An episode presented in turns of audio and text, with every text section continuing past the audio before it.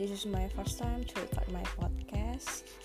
Jadi media ini akan gue dan teman-teman gue manfaatkan untuk berkeluh kesah dan membahas hal-hal aneh dan lucu yang terjadi di hidup kita. Jadi tungguin aja, oke? Okay? Bye bye.